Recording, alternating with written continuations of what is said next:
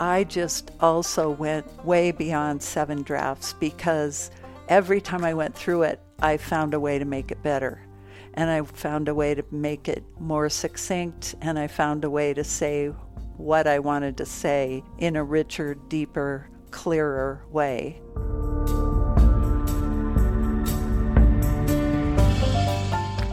Welcome to the book I had to write. I'm Paul Zakrzewski.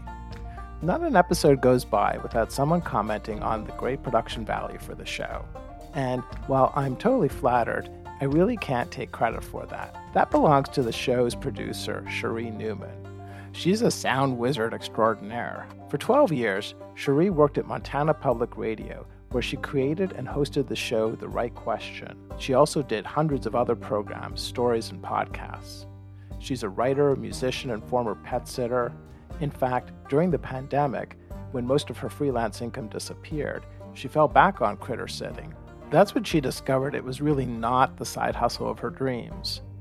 There were unruly pets and, often, unrulier clients.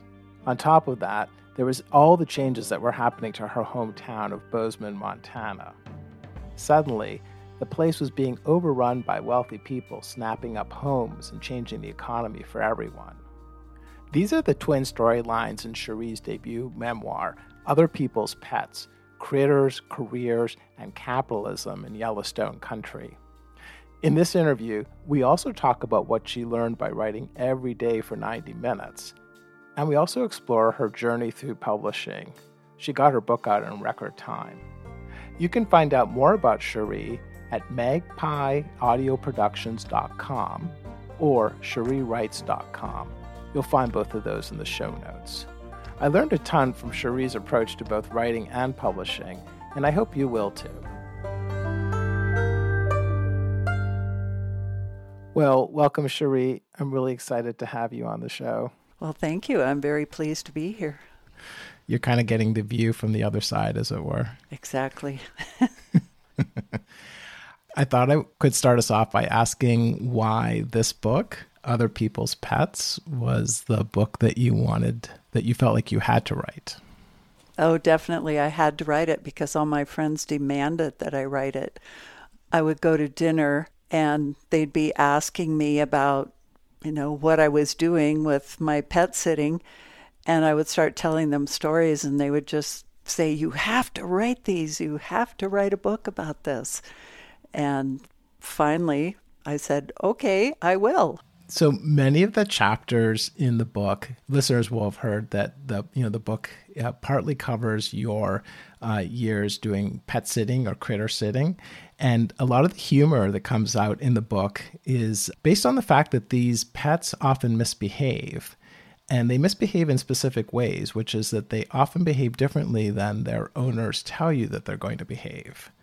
And uh, one of my favorite moments comes uh, early on in the the Food or Fury chapter with uh, a chocolate lab named Patrick who won't eat what he's supposed to, and then becomes a, just a little bit more aggressive than you're told he'll be. I'm wondering if there are any specific pets that you've looked after that even after these few years really stick with you. Mm, there are so many. I I kind of came away from this year of intense pet sitting with a little bit of PTSD, I think, because I did it almost full time and I had never done that before. Before, I had just taken care of people's pets, mostly friends, and a couple people who hired me. But this time I was a contractor and I was at someone else's house taking care of someone else's pets. Three weeks, three and a half weeks out of the month, living in someone else's house, it's 24 7. You're on duty all the time. So I came away feeling very, very stressed out about this, even though I enjoy animals, I enjoy them a lot. But these animals didn't behave the same way when their people were gone. And there were a lot of different kinds of animals, mostly dogs, but everything from tiny dogs to German shepherds and labradoodles. Some of the animals would run away. Some of them, like Patrick that you're talking about, would see another dog coming down the sidewalk and just go nuts and lunge and growl and bark and act like he wanted to kill the other dog or the person they were with. And of course, it freaked the people out. It freaked me out. I could hardly hold on to him. And then there was a little King Charles Spaniel, I believe they're called. I was trying to do some freelance work at a kitchen counter, and this dog kept scratching at my leg, and I couldn't figure out why. And then she started pooping on the floor and peeing on the floor, even right after she'd been outside. She started eating shoes. She started doing all these terrible things. I found out by doing some internet research, because I had never taken care of a dog like this before, that this dog needs to sit on people's laps all the time. That's why I had to write a whole book, because I can tell you all of these stories. I mean, obviously, something drew you to pet sitting to start with. And um, in the book, I think it's one of the clients calls you the dog whisperer, which is a, um, mm-hmm. a great title. I mean, what drew you originally to pet sitting? What what did you see in it? I love animals, and I especially love dogs. And I've had several dogs in my life, a black lab for 15 years, and she went everywhere with me. She went to my band gigs with me. She went to work with me whenever it was permitted, and most of the time I didn't take jobs unless she could go to work with me. I just love dogs. And I feel like I have an intuitive connection with most of them. So I've always been happy to take care of my friends' dogs and cats. But then, as when the pandemic hit, and this is a big part of your book, of course, you decided to focus on critter sitting more exclusively. Can you tell me about that change? Why did that happen? That happened because I was doing a lot of podcast editing at the time in 2020 most of my podcasts came from live events. So other people were recording live events and then sending me the audio. And when everything shut down, all of a sudden I had no work. I had a couple of clients who kind of transitioned to online interviews as much as they could, but I only had a couple clients instead of five or six clients like I used to have. So my income dropped precipitously, which is why, when I started getting calls and referrals for pet sitting, I thought, sure, why not? it was good money, and I needed to build my business back up in a different way. So that's why I started doing it almost full time. So the flip side, or I'd say the the additional story to your going into pet sitting more full time, is also the changes that you start to see happening to your home state and your and your home city of Bozeman, Montana.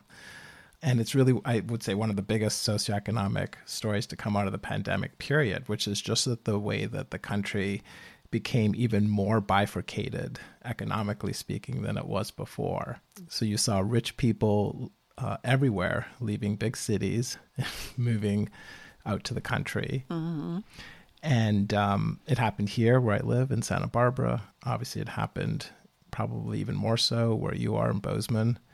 Can you tell me about the ways that you saw your hometown change in those few years?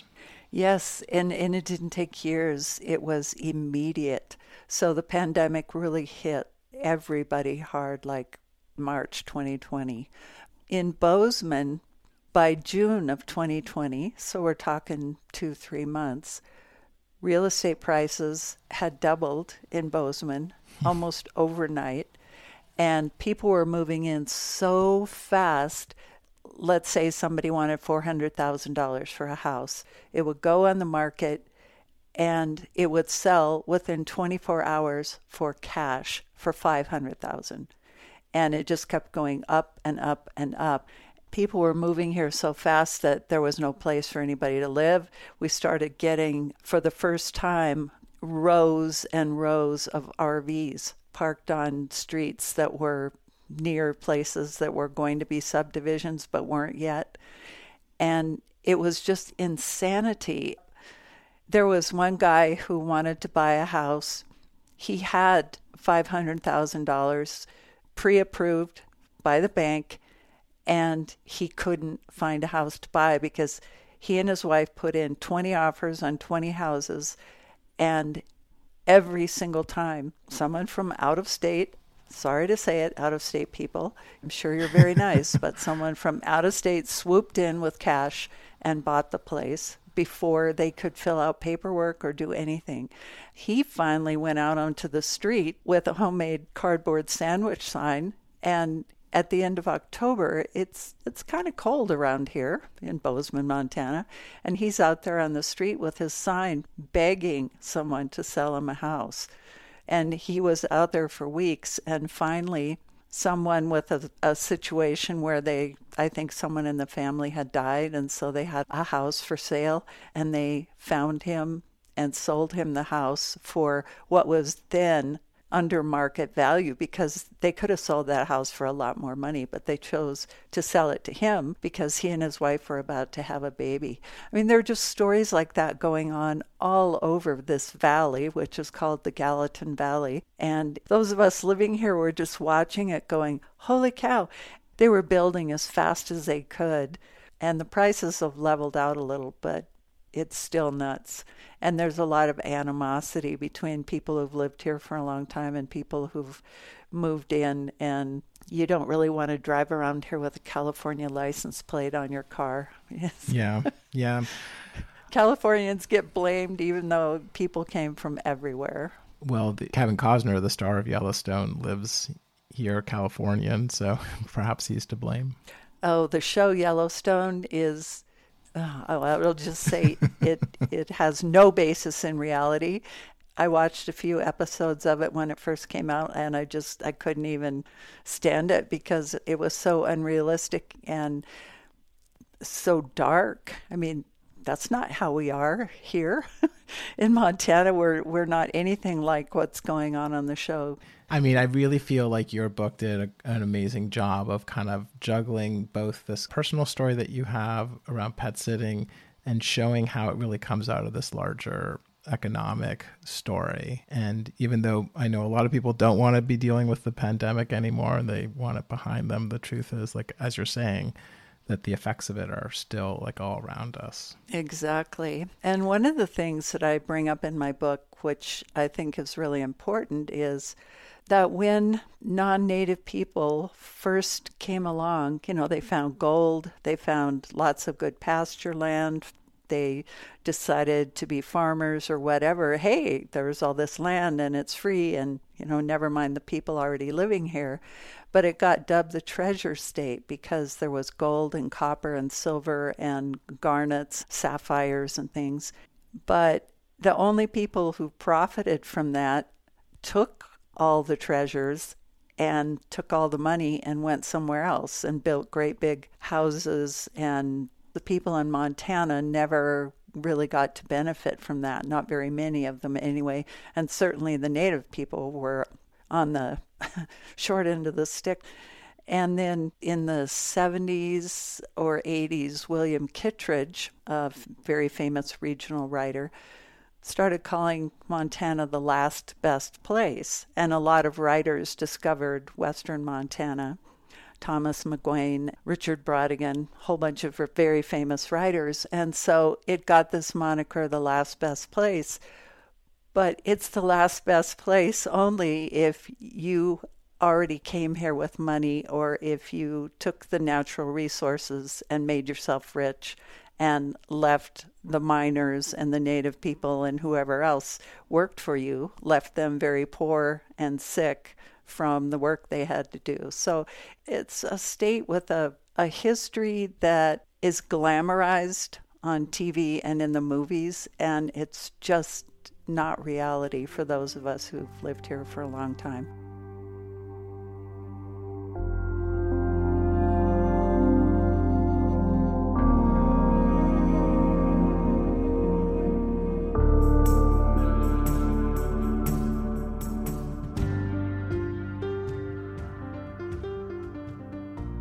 So, I wanted to ask you about the journey of writing this book.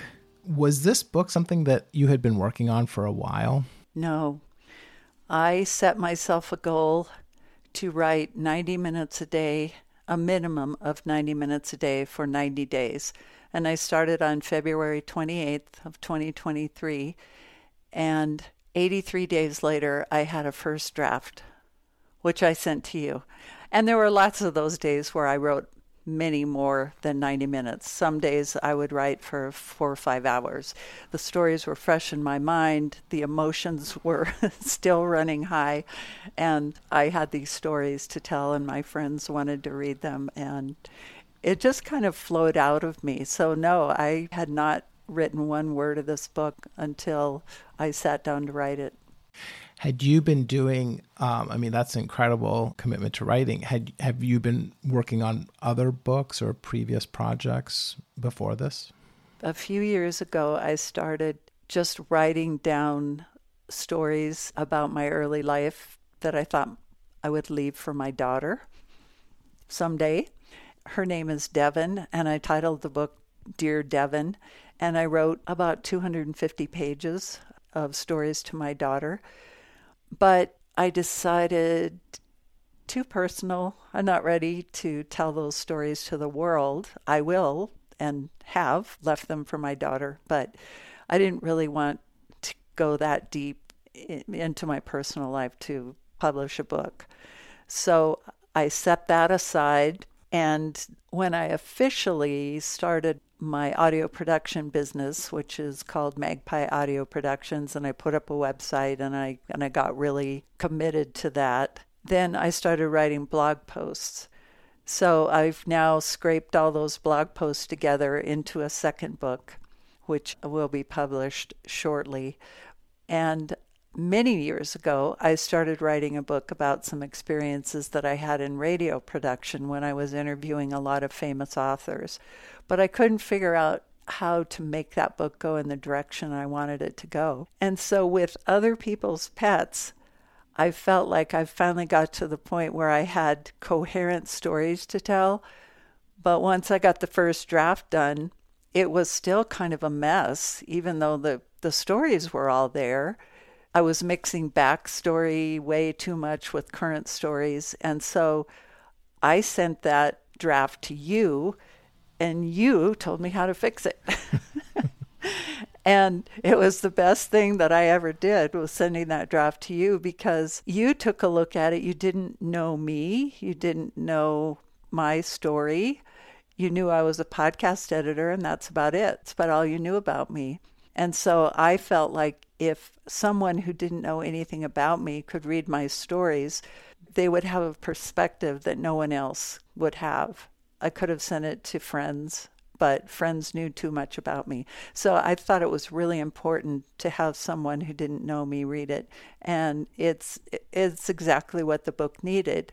Once you told me how to proceed, sure, I did a bunch of rewrites after that, but I knew where I was going after I got feedback from you. I mean, I feel like you fix my episodes, and so I helped fix your book. It feels like a fair exchange. I want to pick up on something you just said, which is that you did several drafts of this book. You have a blog post where you mention one of the previous guests on this show, Allison K. Williams, and her book, Seven Drafts. The idea there is that one should write several drafts, seven of them because you can focus on a different element of your book each time and you don't have to keep all the things in your head at once. It sounds like you took that advice, but even further because you, you did more than seven drafts. Can you tell me a bit more about that process? Yes.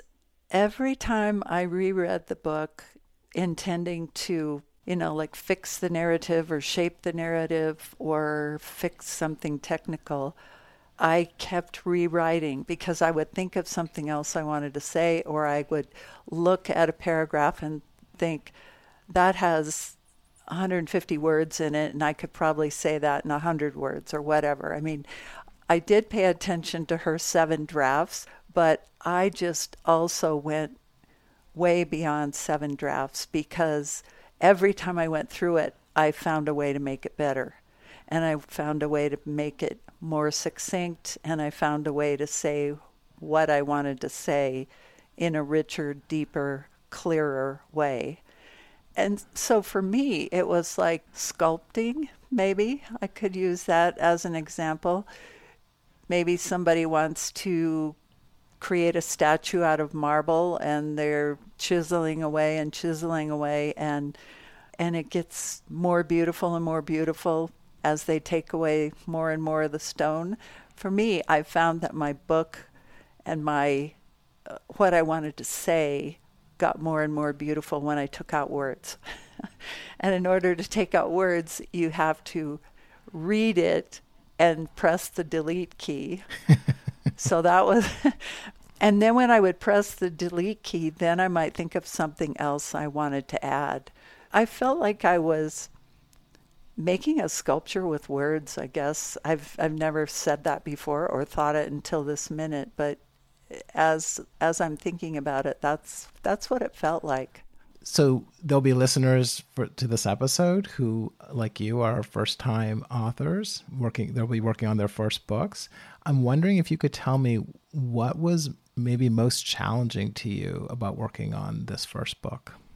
Um, doing at least 90 minutes a day because anybody who's ever written anything knows that you start writing it and then you to the point where you go, oh man, this is crap. Why am I doing this? And so there were some times when it would be 7:30 at night and I still hadn't done my 90 minutes, but because I had this little chart on the wall and I was making I was ticking off every day as I went along and I when I commit to something I do it. And so I committed to those 90 days and I committed to those 90 minutes, and I wasn't going to let bad self confidence defeat me, I guess is the way I might explain it. So, getting myself started writing every day was the most difficult part. Once I got going, I I lost track of time and I loved it, you know, and I would work to the point I would set my timer for 90 minutes and then a lot of times I would write far beyond 90 minutes. So for me, just getting started is always the most difficult part. You and me both. In a blog post you wrote recently, uh, you mentioned the fact that when you published this memoir, folks came out of the woodwork to tell you that they had great ideas for books. And what did you think about writing their books? And so I'm curious about, you know where I'm going with this. What did you make a request like that? I just said, no, sorry, I can't write your book. I have 20 books of my own I want to write. But, and I listened to my mother say this for the let's see, I guess it was probably about the last 30 years of her life. After she retired, she was always going to, quote, write something, end quote. And I was always waiting for her to write something, and she never did. And then I got older and she died, and I thought, do I want to be like close to death and saying, oh, I, I meant to write something, but I didn't. And the only reason I didn't is just because I didn't. So that's why I set myself that goal. But yeah, there I, I found out, and you probably experienced this too everybody you talk to has something they've got a novel in them or a memoir or you know they want to be a, a writer for some reason. I don't know why we all want to write so badly but a lot of people do and they just don't because it's not easy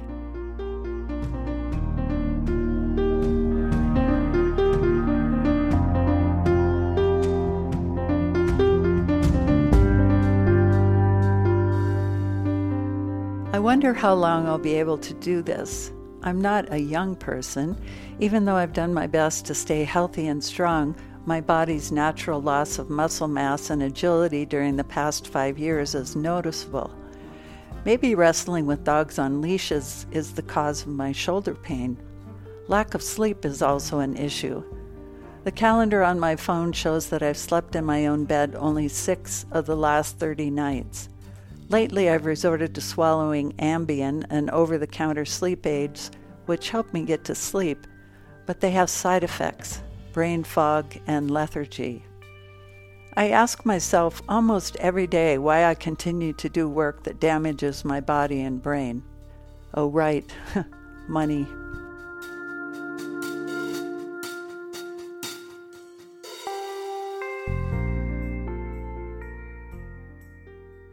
So, I wanted to change gears and ask you about your publishing journey.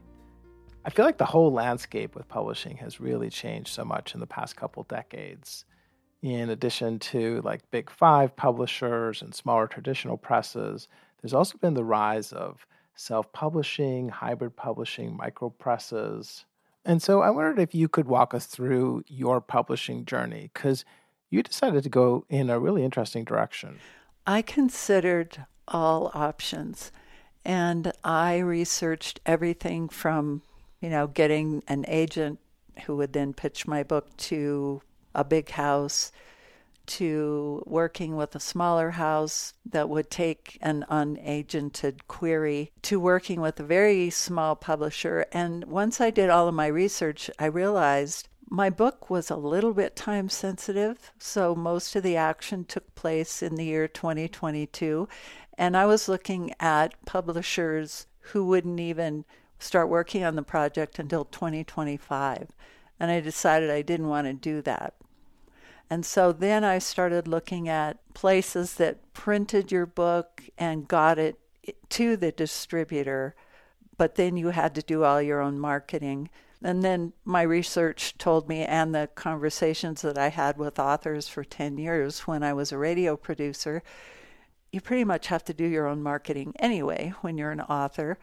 And then I started looking at how long the process was to work with certain kinds of publishers. So I found a publisher who would, for a small amount of money, do the interior design, the cover design, and the ebook and the print book, softcover, hardcover, and then send it to Ingram, which is the world's largest distributor of books, so that bookstores and libraries and everybody else could order it. And they would send me quarterly statements and give me all the money, 100% of the money from the sale of my book. And of course, that the printing the printer has to be paid the shipping people have to be paid but after that there's a you know a few dollars per book left for the author.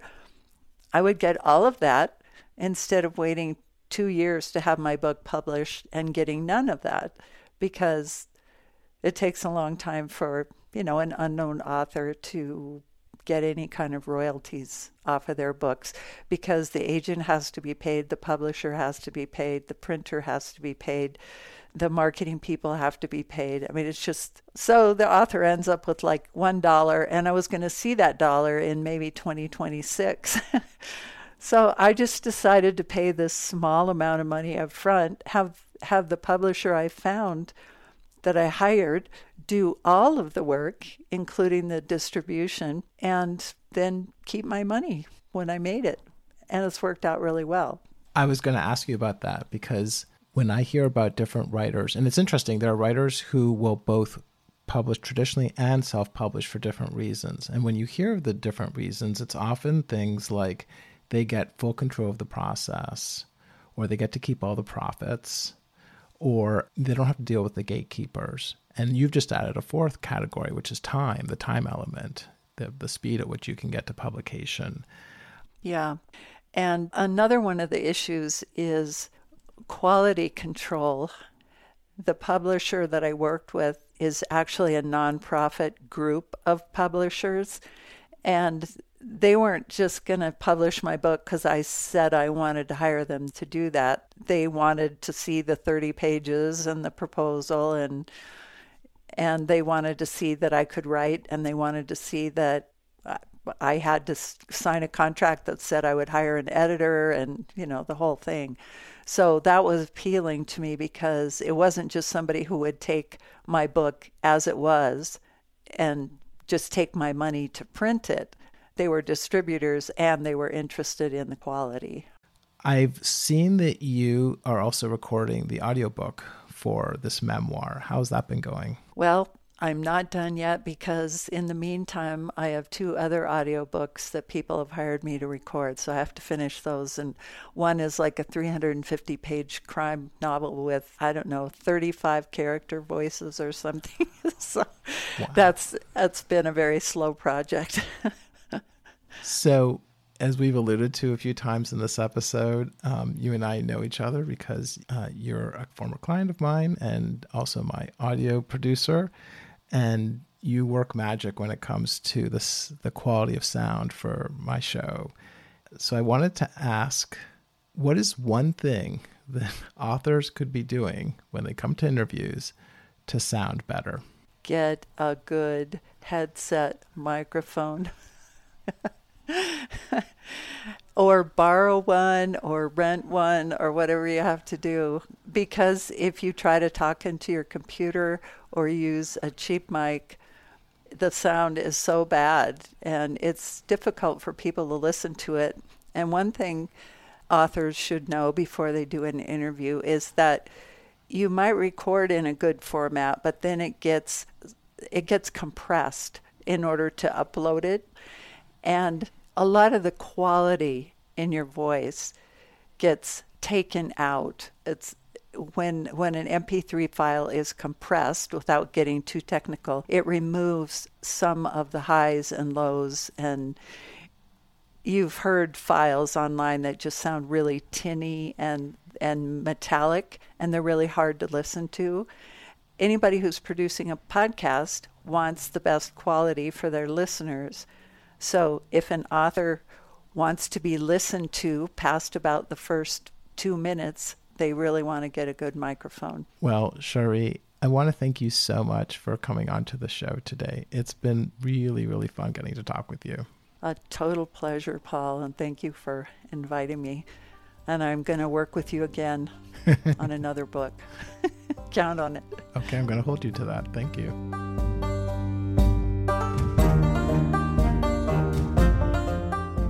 You've been listening to my interview with author, musician, and producer Chérie Newman. I'm Paul Zakrzewski. If you've enjoyed the show, then I hope you'll subscribe in Apple Podcasts. I'm always grateful for reviews and for sharing the show with friends.